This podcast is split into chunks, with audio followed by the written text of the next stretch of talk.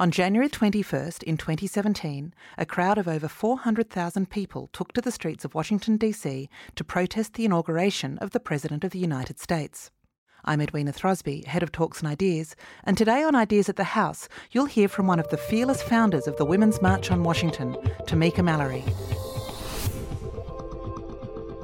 It is really, truly just um, an honor, a high honor for me to be invited to partake in this just amazing event, The Antidote, coming from America, you know, that our country has had its ups, its downs, its ups, its downs again. And we, we constantly are on the merry-go-round. And that's not like anything different from many of our lives. We all are on a merry-go-round constantly there have been some great lows in our country, and one of them we all know about, and that is waking up on November 9th and realizing that our country had, in fact, no matter what you believe, some people may be folks who support uh, the current president that we have, but I think that what we see by those who are in the street and also the fact that you invited me here today, I'm going to tell you the truth, and that is that we don't support homie. So, uh, so, but you know, that's just me. It's my thing. But again, you invited me, so that's my truth. Um, and so waking up on, on November 9th was really uh, a hard pill, pill to swallow. I had to look at my son, who at the time was 17 years old. I looked him in his face and I knew that he already was an endangered um, individual, a human being in America. But to look at him, knowing that the person who had been elected to be president of our country is someone who could care less about black people, brown people, females, women rather, uh, gay people, Muslim people, just anyone who is different and other than himself and to believe that he was going to be responsible or he is responsible for upholding our civil liberties was a very very difficult space. It wasn't that there was something new that was going to happen though and i think this is important. It wasn't that there was going to be this new thing to take place because I'm one person who's been involved in the movement for 20 years or most of my life. And of course, I know the history of the incredible freedom fighters who have been in the struggle before me. And so, not that, you know, having this new president was going to be a different thing because oppression and racism, systemic racism, is something that we deal with um, on a daily basis and an hourly basis uh, in our country and all over the world. But I think that was just it that what so many of us had been fighting against, just in a click of a few votes, actually uh, was now in the leadership. What we had been fighting so hard against was now the president. And to be quite honest with you, aside from the politics of it all, just having to look at the guy every day was like, God bless, you know and I, I, I, often say that it's like if I could take that emoji when you're like rolling your eyes up in the air and just like put it all over everywhere, that's exactly how I felt. Like, I can't believe this. But the other thing that was difficult was having to swallow the big pill of the 53%. And I'm sure, you know, many of you know about this 53% because everyone ran and said, How did this happen? Wow, we didn't think that this man could become president. How did it happen? And we found out that a lot of things happened, but one thing was that 53% of white women who voted in the election voted for Donald Trump. And it was a very, very difficult pill to swallow.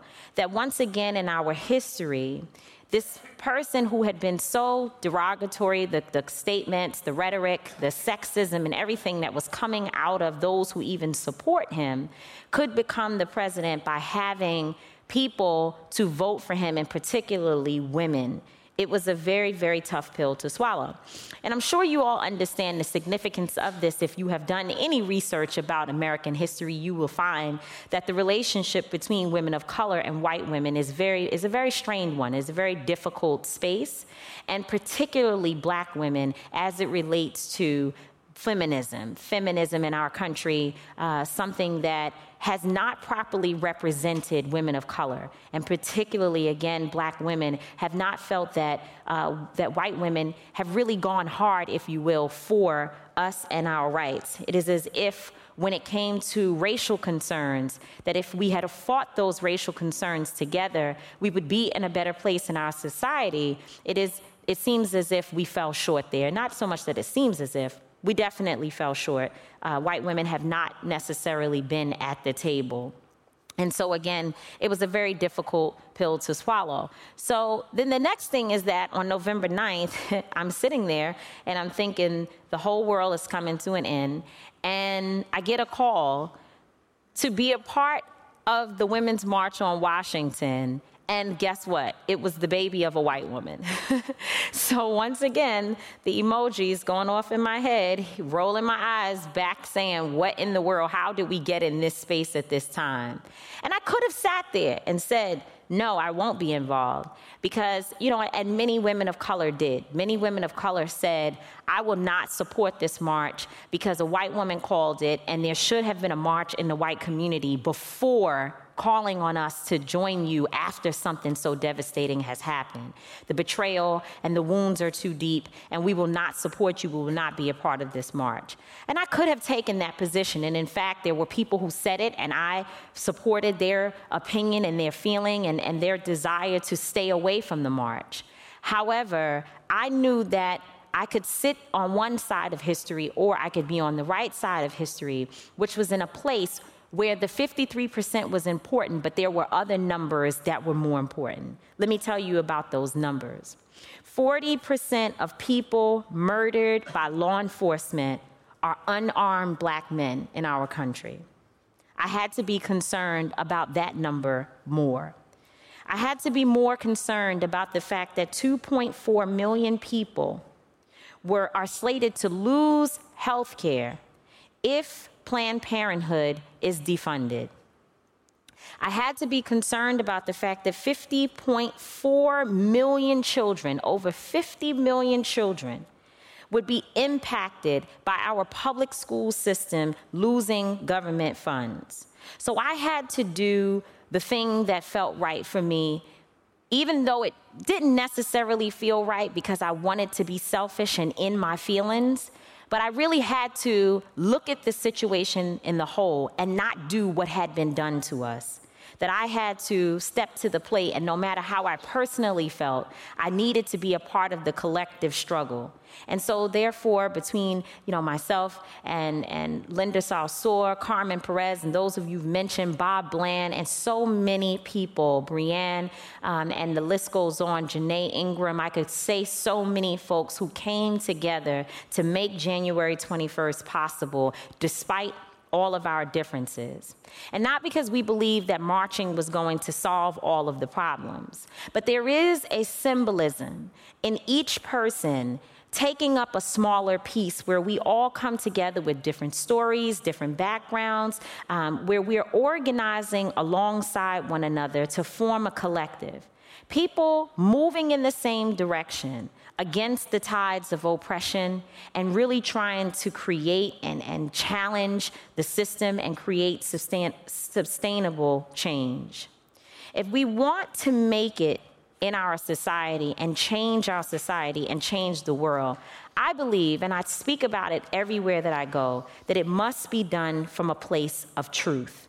We have to look at ourselves and our actions, our lack of actions, and our silence, and ask how it has contributed to creating a platform for the Donald Trumps of our world, or in this case, the Pauline Hansons.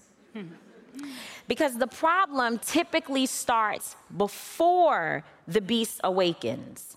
There is a buildup, and you can see it coming, and people are ignoring it, and that is how we have these really traumatic situations and experiences to take place.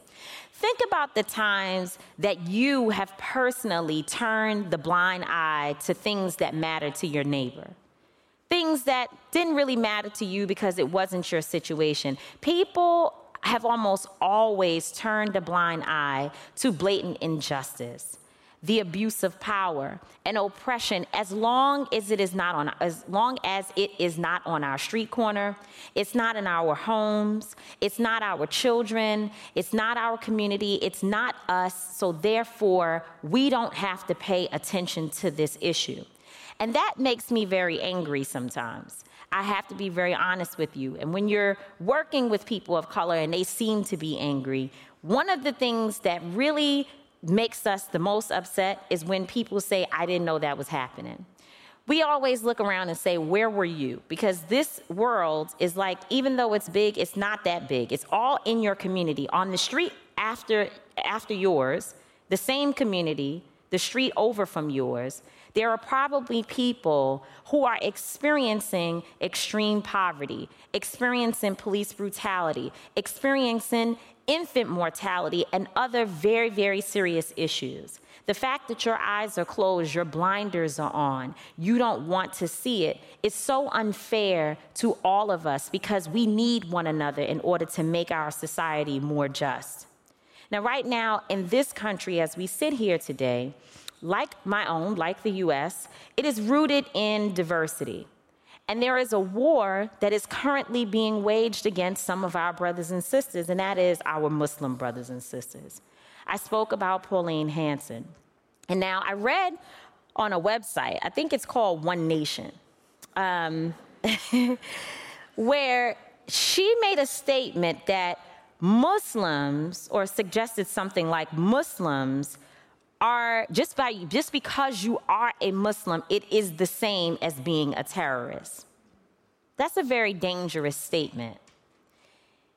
That being said, and knowing that that is the mindset of someone who wants to lead this country, it makes you ask the question Have I turned a blind eye? Because the beast is already awakened. So, what do I do? To address it and get in front of it before it ends up being like a plague, really just creating disease all over our nation. This is not the time to turn a blind eye. It is actually the time to open your eyes. Then I was doing some more research and I found that there was a debate in the family court system here about it being more accommodating for men. Now, I don't want to pick on this particular person, so I won't say her name anymore, but you know who I'm talking about.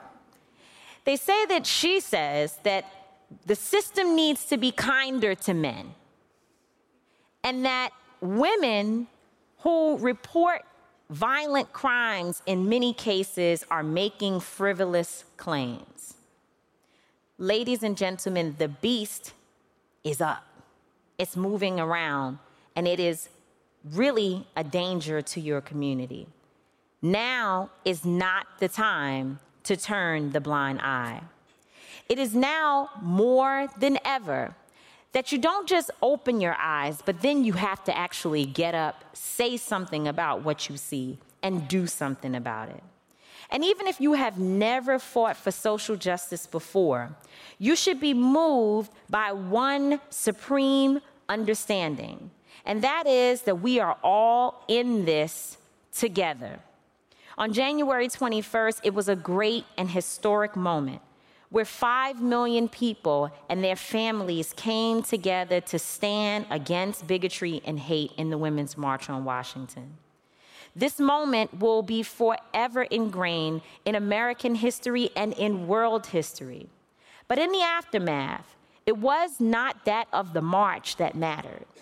It is that of us creating movement and shifting culture after the march. So we knew we had to go to work. We created an organization called Women's March, and we have continued to work since then. Even our global operation is working to organize and coordinate all over the world so that we do not lose the momentum that we found on January 21st a part of sort of shifting the moment to the movement was getting people to work on issues that they have not been traditionally involved with, nor have they been concerned with. This is called intersectionality.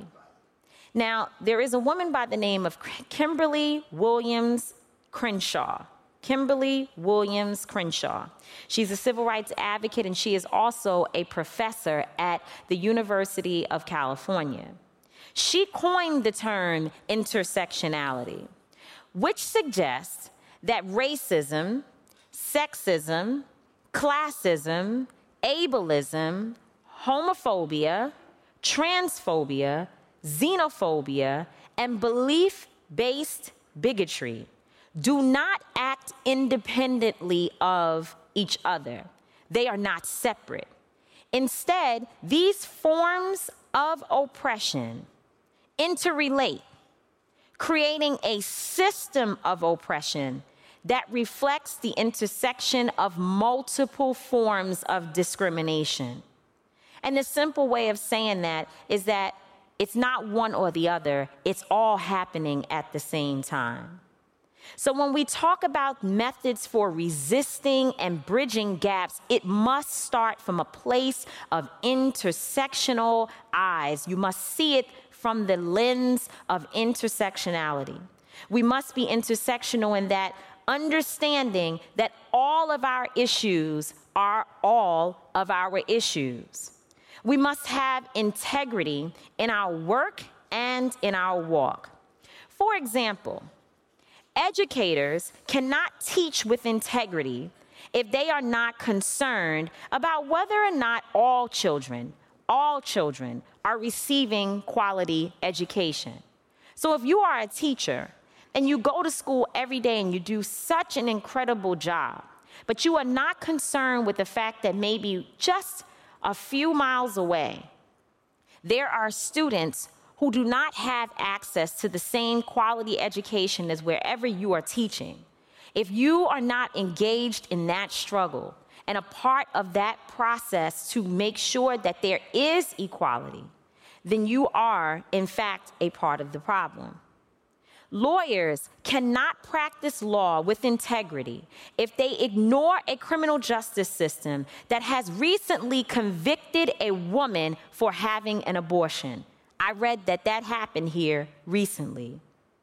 And physicians cannot practice medicine with integrity if they pretend that certain people aren't ailing and dying more and more because they have no access to health care. And lastly, you cannot say that you are concerned with the ills of society and not concern yourself with the fight for the Aboriginals' rights. Just as the Native American population in the United States, the Aboriginal people of Australia have been stripped of their land and their liberties. They have been forced into a condition where their plates are empty. They are void of adequate health care, education, and equal wages. And even if our plates may be running full and overflowing, and we do care about some people, we still must be staunch advocates and fight on behalf of those who suffer at the hands of injustice. We have to care, ladies and gentlemen. We must be integrity driven and we must be intersectional in the way in which we approach personal, professional, and national politics. So the idea is that no one group can make it. No one group can change. No one group can rise higher than the other, that we are all in this together. One of the greatest things about the Women's March was the signs. One of the signs read, there was a black woman who had a sign up, and it says, Hey, white women, don't forget, 53% of you voted for Donald Trump. She was holding her sign up while many of the white women who looked like the folks she, ta- she was talking about were standing all around her. There was another woman who had a sign that says, I've been here since the 60s and I can't believe I still have to fight for this shit. These were the signs all around people with signs of hope, signs of despair, signs of anger, signs of emotion, signs of just straight up being pissed off. But they were all mixed in together. And they figured out a way to exist in the same space at the same time on that day without pushing one another out. They pulled one another in we have to figure out how to tie all of these feelings together. How to be okay with existing in a space where feelings vary, and it is not okay for you to silence someone else's voice. Understanding that what we're up against, this system that seeks to oppress women, people of color, children, and those who believe in freedom, is a machine that seems all too powerful, all too big, all too smart, all too coordinated. But I do not believe that a system is more powerful than unified people. You know, when I woke up on the women, the morning of the Women's March, I was filled with an incredible amount of determination. Brienne will tell you we had been through hell. For two months and some change, we had been through so many sleepless nights, so many people telling us that we could not do it, people telling us that we would never be able to accomplish what we eventually accomplished men contact, contacting us to tell us that we were, un, we were incapable of putting something this large on and that we needed them to take over because we did not know how to do it. We had to deal with that every single day. People applied for permits on our behalf that we didn't even know. People signed contracts with folks that we never even talked to. There was so much happening, and at the same time, we were receiving death threats every day, particularly as I lift my sister Linda Sarsour's name, a Muslim Palestinian woman. She caught serious, serious hell throughout the planning, but not as much in the planning as after the march. All of us receiving the negativity of society telling us what we could not do. But I woke up that morning feeling very determined. However, I was conflicted inside. I often tell this story about this moment where I was standing on the stage, and behind us, there was a hill. And there were women with pink hats coming down the hill all day long. And at one point, someone called my attention and said, Look at the hill. And the person, Paula Mendoza, she was crying and she looked at me and said, Look, Tamika, look, this is so amazing. And for a moment, I started to feel really excited. You know, my eyes got all watery. And then I just became very, very sad because I looked over and saw Trayvon Martin's mother standing there. And I realized even after she and I had had a conversation about the fact that many of the people there were never present for her son. But I realized that if I was the latest victim, the person that at this point everyone was coming to to say, I'm so proud of what you've been able to do. People had just been all over us saying, We are so thankful that you took one for the team and you are organizing this incredible day. So I was loved in that moment. But I realized that just a few months ago, a few months before Donald Trump became president, if I was the latest victim of any type of injustice, those who showed up in Washington, D.C., those who came out in Australia and other places around the world would not have shown up for me. And it was a very, very dark feeling that came over me because I know that we have so much work to do. So as I went to the podium, the lectern, as you all say, and I began to speak that day, at first I had a great speech and I was going to say some things that I thought was just encouraging and we're going to fight and we have to fight back. And I realized that morning that I could not say those things. I had to tell the truth on behalf of people who look like me. And the truth that I told that day was that my ancestors literally nursed their slave masters. And even today, we are still taking care of a racist system that will not see us be great. I told the women and others who were there that we need to take care of one another. And when we feel like we are not doing a good job of that, we need to put aside our differences and stand together and stand for the most marginalized people in our society.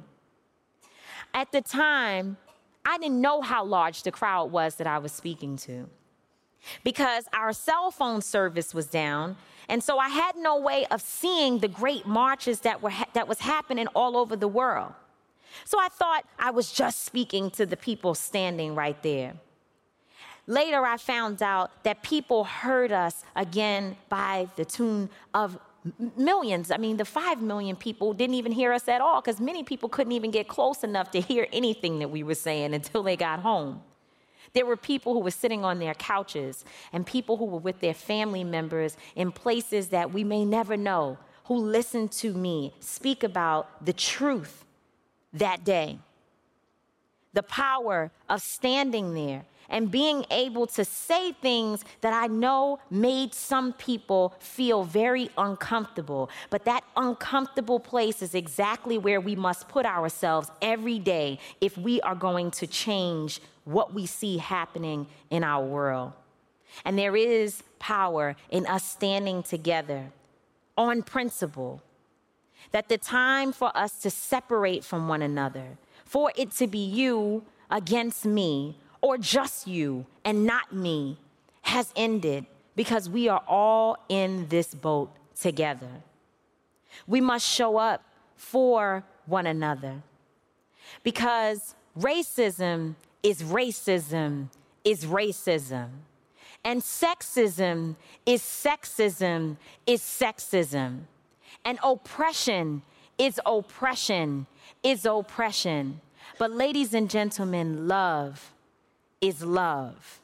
And it can heal all things if we choose to love others as we love our own because we know that if we bend on equality and equity on one side, it will break on another side. So, the time for us to discover a new resistance where we are all standing strong together is right now. We don't have a choice. We must resist as we have never resisted before. And I came to Sydney, Australia. I traveled a very long way from home to say to you all that we must be unified in this resistance movement. That it is important that we reach across the waters, that we reach out to one another, that we encourage one another, that we encourage our Women's March leadership from this area, and that we continue to fight together.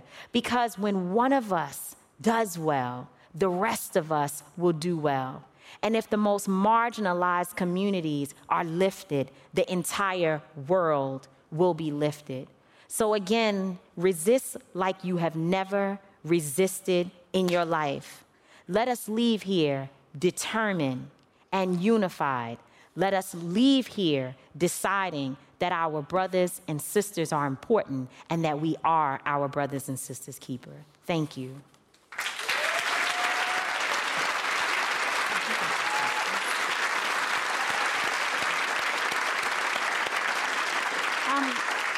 Tamika, when I read out the, the quote from Senator Gillibrand at the beginning, there was part of that quote that really has stuck with me, and that's she never gave up. Mm. You've you've devoted your life to some of the most intractable, problem, intractable problems in America gun violence, women's rights, racism. Do you ever feel like giving up?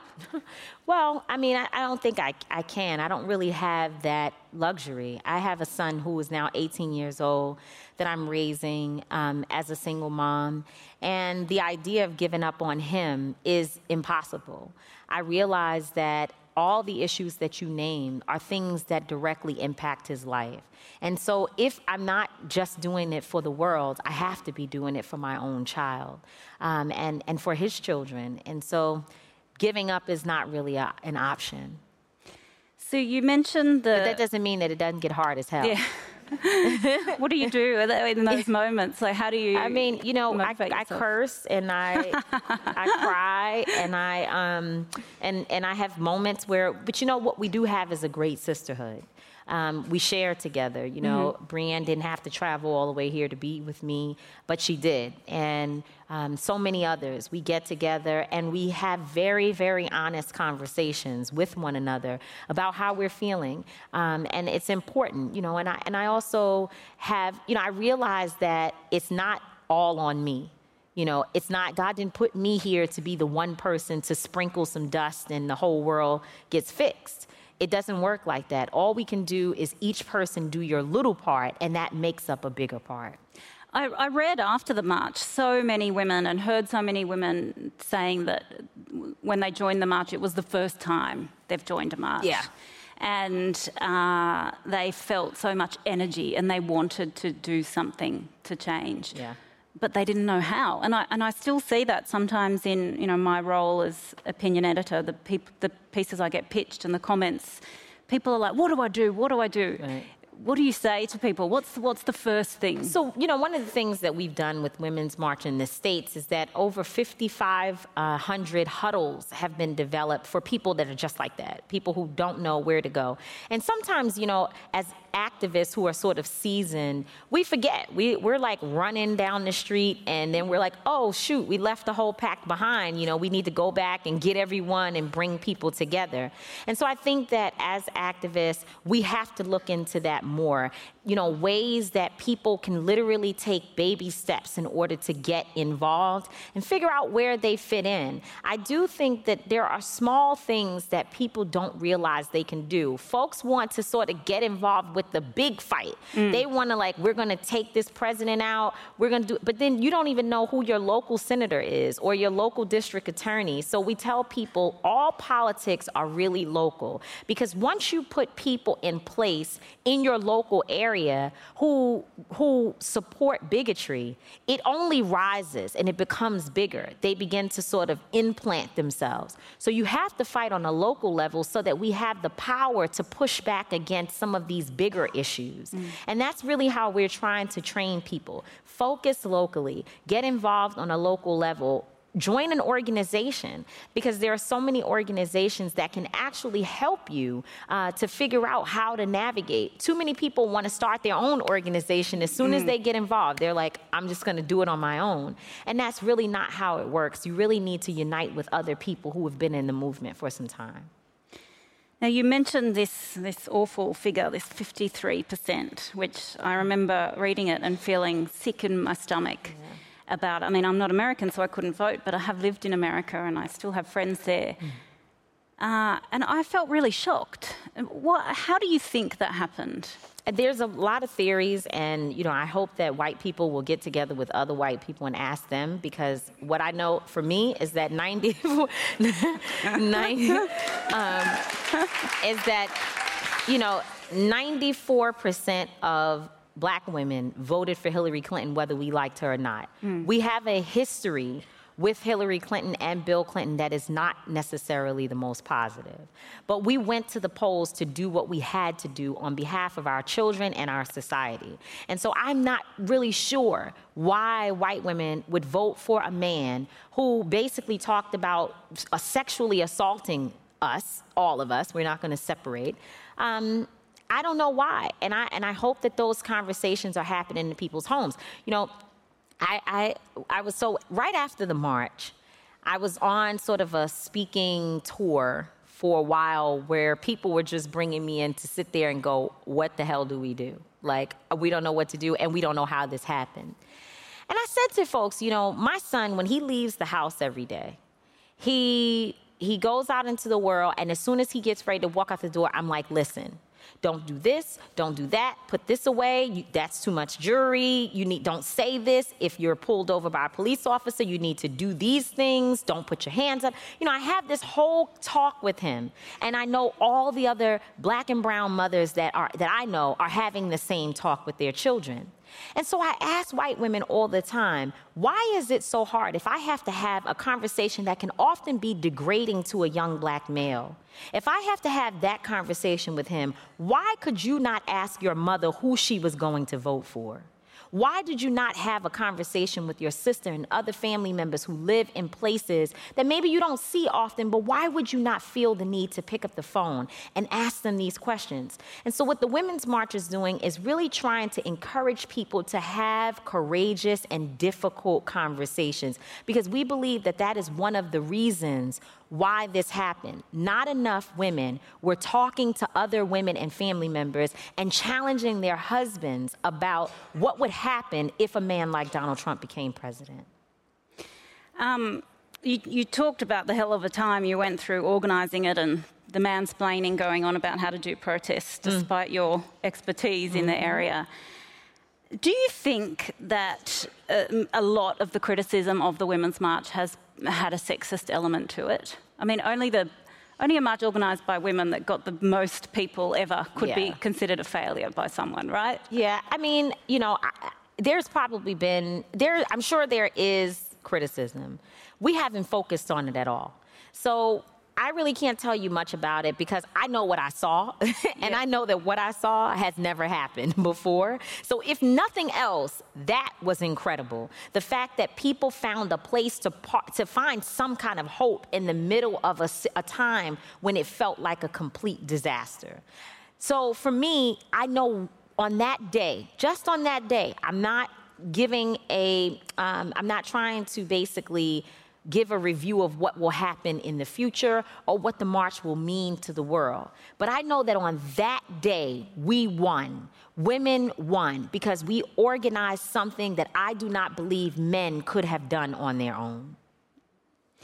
Um, you, just back to some of the criticism you've had to cope mm. with. Um, you mentioned that it was especially bad for Linda Sarsour, and something both she and you have been criticised for is your support of Louis Farrakhan. Mm-hmm, mm-hmm. How do you reconcile the work, the, the amazing work you do, with some of his views, like women should put their husbands and children before their careers?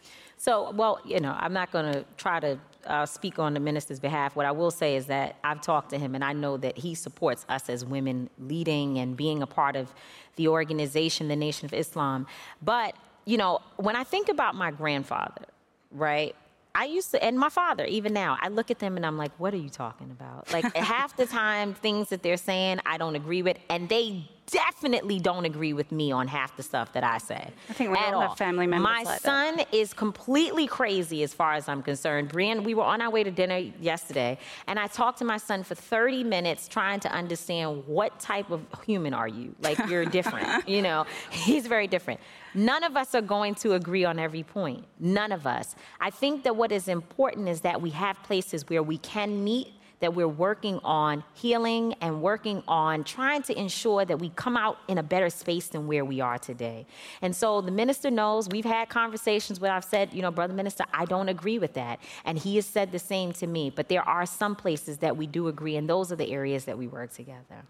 Do you think for people on the progressive side of politics, especially women and especially women of colour, mm-hmm. are held to a higher level of scrutiny mm-hmm. than than men advocating for change. Absolutely, absolutely. I mean, and and and you know, we definitely there. There's a little story about the Women's March. I don't know how important it is to get a permit here in um, yeah. this country when it's time for you to have a march or something, but. In the U.S., you have, you know, you need a permit, depending on what hat I'm, I'm on. Because some days I wear my hat of, I don't give a hell. We're marching anyway. Shut the system down. I'm not asking you for your permit. But when you have women and children and families coming to a place like Washington, D.C., it makes sense to get a permit to be able to have a march. I've worked for many men.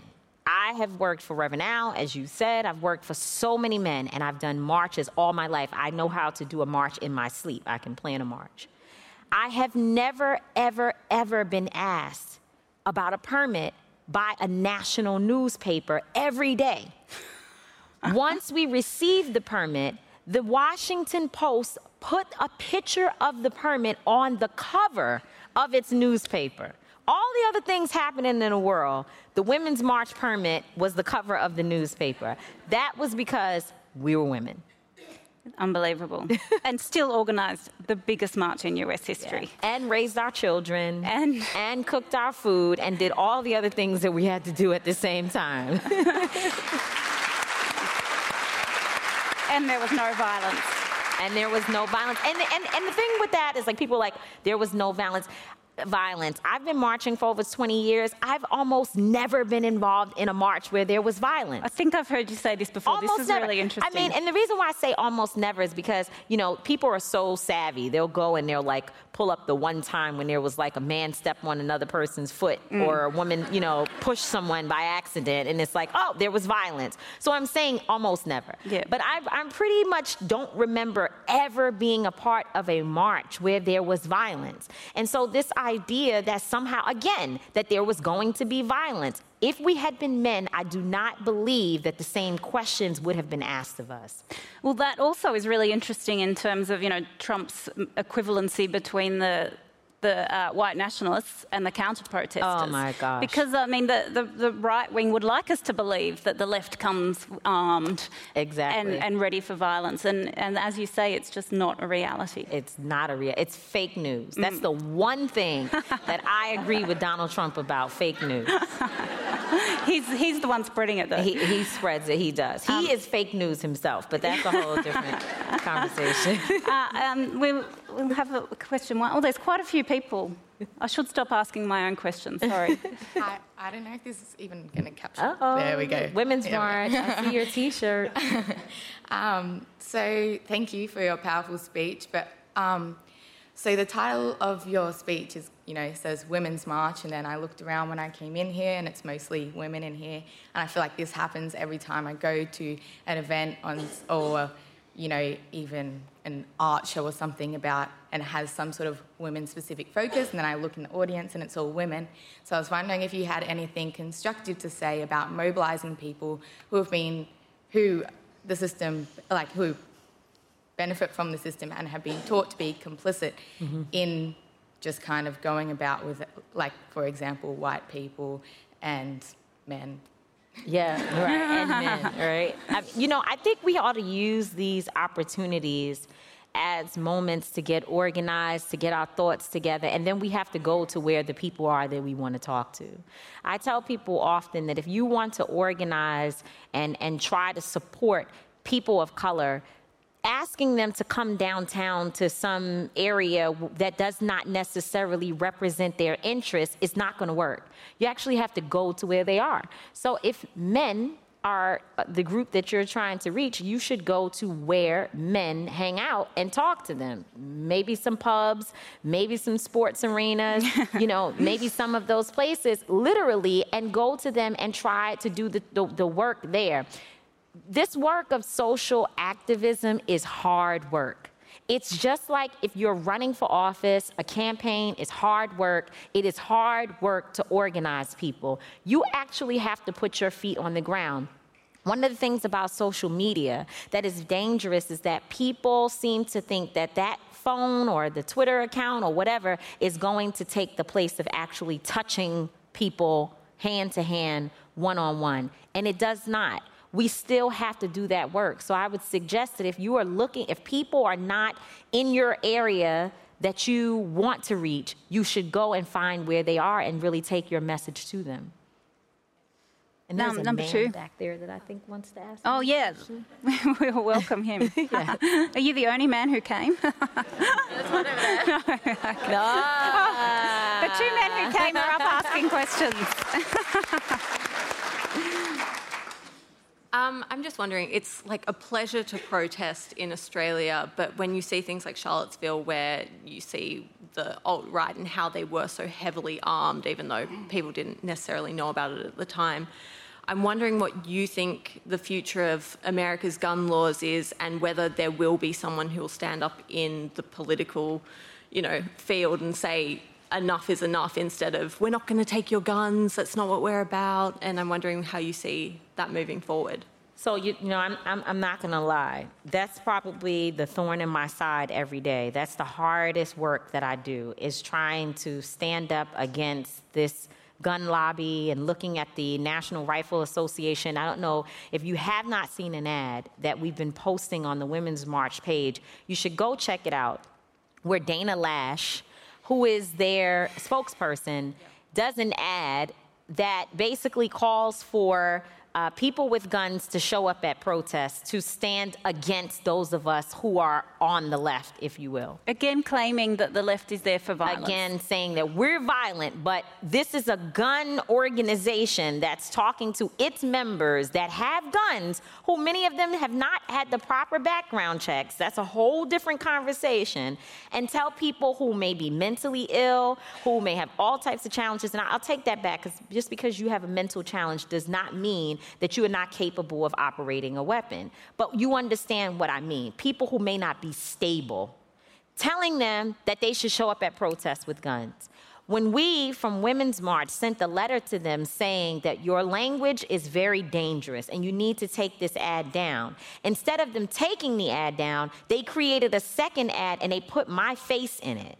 And then when they finished with me, they went on to begin to target all of the other women in all of the women of color in the women's march. Bob Bland, as a white woman in the women's march, who was also a leader, they never put her in one advertisement, one ad at all. It was only the women of color that they talked about us. They said we were dangerous. They put our faces, our names, and then soon after, our home addresses ended up on the on the internet. All types of crazy things happen.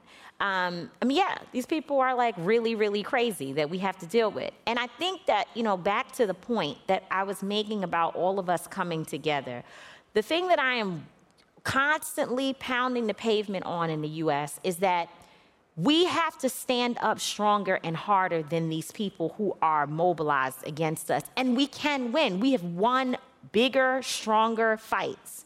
But people really just seem to believe, well, these folks are too organized, they're too coordinated, we don't want to touch it. But what I will tell you is that I personally am never scared.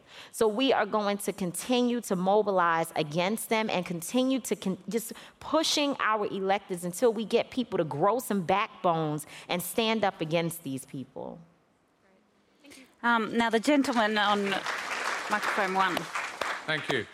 Many of us share your disillusionment over the election of Donald Trump, um, but in particular, you've expressed surprise over how 53% of white women voted for Donald Trump. As requested, I won't make a lengthy statement, but on reflection, it seems to me that Donald Trump wasn't so much elected as Hillary Clinton was not elected. Can you make some comments on whether Hillary Clinton was a seriously flawed candidate? So, so, you know, again, I'm always in trouble because my mouth, I talk too much.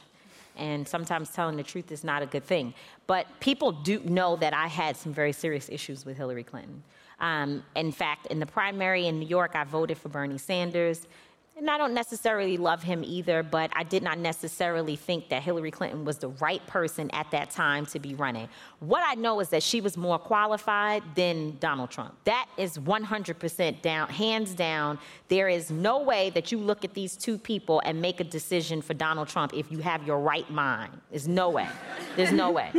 so, yes, I do think that there was some part of, you know, people just not necessarily wanting to vote for her. But then I have to ask white women about that that. It's like, you know, I really hope you all are having these conversations at home because here's the first time in history that you are able to break this glass ceiling. You can vote for one of your own to become the president of the United States, the highest office in the land, a super qualified individual who would have protected, at least we know, things like your health care mm. and other very, very important issues. Why did you not vote for her? It doesn't make sense to me. I'm very, very confused. Me too. um, oh, we've got lots of people waiting. Only five minutes. Let's, let's. Are these both babies? No, this no, is a grown. No. This is a grown person, let's, but let's this give is a baby. Number one a chance. You're a baby. Can you stand on your tiptoes? How old are you? Hi, sweetheart. Hi. What's your name? Mia. Mia, I love you, Mia. Please, hi, Mia. Um, what can do what can kids do to help? Oh man, that is such an incredible question.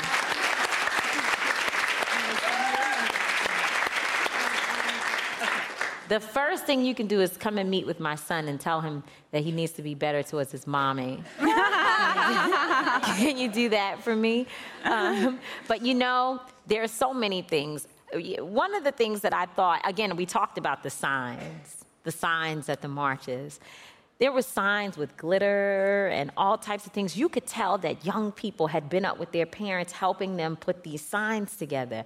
That was such a big part. There are now uh, different exhibits in museums with these signs. Young people bringing hope and light to the march. And I think that it's also young people. People think young people don't know what's going on. They know a lot of things that's going on. When I was young, I used to go to my parents and say, listen, there's a problem with the school lunch program. I heard about it. I don't know much, but I know that they were in there talking about something related to not having money for school lunch, and you should probably go down there and find out what's going on. So I would say to you, Mia, pay attention. Read everything that you can get your hands on and don't feel like you don't have a voice. And our parents have to empower you to be able to come and give the information. You bring to the table whatever you think you have. If you if you know that there's a, a bus ride for a march happening and you can make lemonade so that you can raise some money to pay for some of the needs of the bus and the organizing, that makes you a valuable and critical component of the organizing. So you are valuable and you should know that. We've only got a couple of minutes left, but a few people. So we'll, we'll take these two questions from microphone two and then we'll have to. Oh, we'll try to get three in. So you're the three last. Okay, let's go. I'll be quick. Um, thank you again for your really powerful speech. Um, one thing that I still find quite shocking post the election of Trump is still how divided the left is. And I feel like the biggest critics of the left actually come from within. Just like you mentioned, like, oh, certain people didn't want to, like, certain women of color felt um, abandoned by white women, which is why they didn't want to join the women's march, etc., etc. There's a, there's a, I feel like there's a huge litany of um, criticisms against the left, which does not allow it to come out in the same sort of unified force. What eh, as post the women's march i don't know i don't know if a lot of the momentum has been sustained so what sort of recommendations do you have or how do you see this playing out where everyone should at least try to start seeing things through an intersectional lens etc to at least stop that criticism or move beyond the criticism so you can actually be a more united force against trump and the bigotry if I had the answer to that, I would get a Nobel Peace Prize. and I'm, I'm searching all over, high and low, for the answer to that because we, we tear ourselves up mm. within. Um, from within. Um, and it's like a cancer. It's like people have gotten so comfortable with fighting one another that they can't even see the path towards standing together. But hey, I'm a realist. You know, my mother was a, is a realist, and I am a realist. We are catching so much hell and it is going to continue. We're going to be forced to have to work together. Because let me tell you, in the women's march space, there were people who could not stand the sight of one another. Like, it was like, I, I, don't, I, I would never work with you ever, ever. But they had to go say, but can you help me do this one thing? Because if, if we don't get the lights up, the whole march is going to fall apart. So I need your help. And we sat together and we worked together. And now we're friends. People who we were running around throwing stuff. I hate you, you hate me for whatever crazy reasons. And when the march was over, after we accomplished something great together, we found out that the things that divided us were not as important as what brought us together. And that's the space that we're working from now. And I would just say, you got to get out there, be authentic. And, you know, as a woman of color yourself, you know, I think that other women who are not women of color have to allow you to feel your pain and to say what it is that you need to say and then still embrace you and work with you. Okay, we'll have to be really fast. So we'll go to the gentleman over yeah. two and then we'll go to you. Yeah. Yeah, hi, Tamika. Um, hi. I'm interested with the success of the Women's March and also Charlottesville and all that, whether in America there's enough momentum going now that that will continue through so that you can um, succeed in the um, uh, midterms. In the midterm elections. Which yep. is so important that yep. I think people are missing. Whereas if you can overturn the Republican houses, then suddenly the game changes. And then follow that through to the, uh, the full term.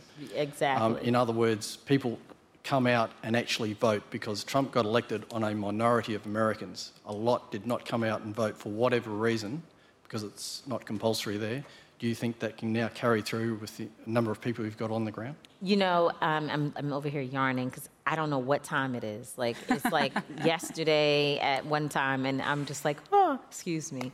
But let me say um, that the reason why Women's March became an organization is exactly that. We have a conference coming up October 26th until the 29th in Detroit, Michigan, where we are going to be doing nothing but organizing towards the, the 2018 election and helping people understand how to impact their local communities. It is really, really important to us that we take the momentum from the march and turn it into some victories in the 2018 election and again in the general election in 2020.